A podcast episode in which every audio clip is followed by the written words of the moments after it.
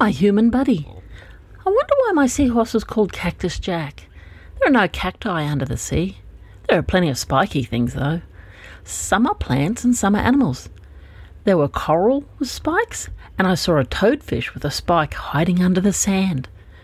Riding our seahorses allowed us to travel further and deeper than we could by ourselves.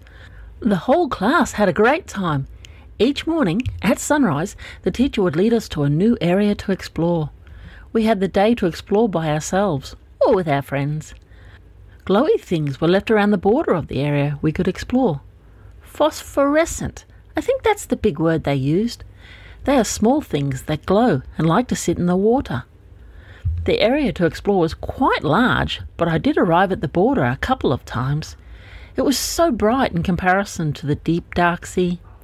I suppose it was like a fence to keep us safe. It sure did make me feel better. If you think a fairy is small on land, you should see how small we are in the sea. Oh. When I travelled along the bottom of the sea, I found so many amazing things. I found a rock that was really a fish. I found some beautiful coral that swayed in the sea's current like flowers swaying in the breeze. And they were just as colourful. I found some shells and stones, and surprisingly, some moonstones. Moonstones are rocks that have fallen from the moon. They start a lot bigger, but as they fall to earth, they burn down into smaller rocks. Some burn away completely. The heat of burning makes them change.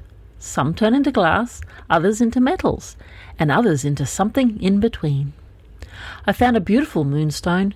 You can always tell it's a moonstone because it shimmers with lots of different colours all at once. I took the moonstone back to where we were staying, and one of the teachers said that it would make a great present. Oh, I wish I could give it to you so you could see the magic in its sparkle. Hmm. The great explorer, Tippy May.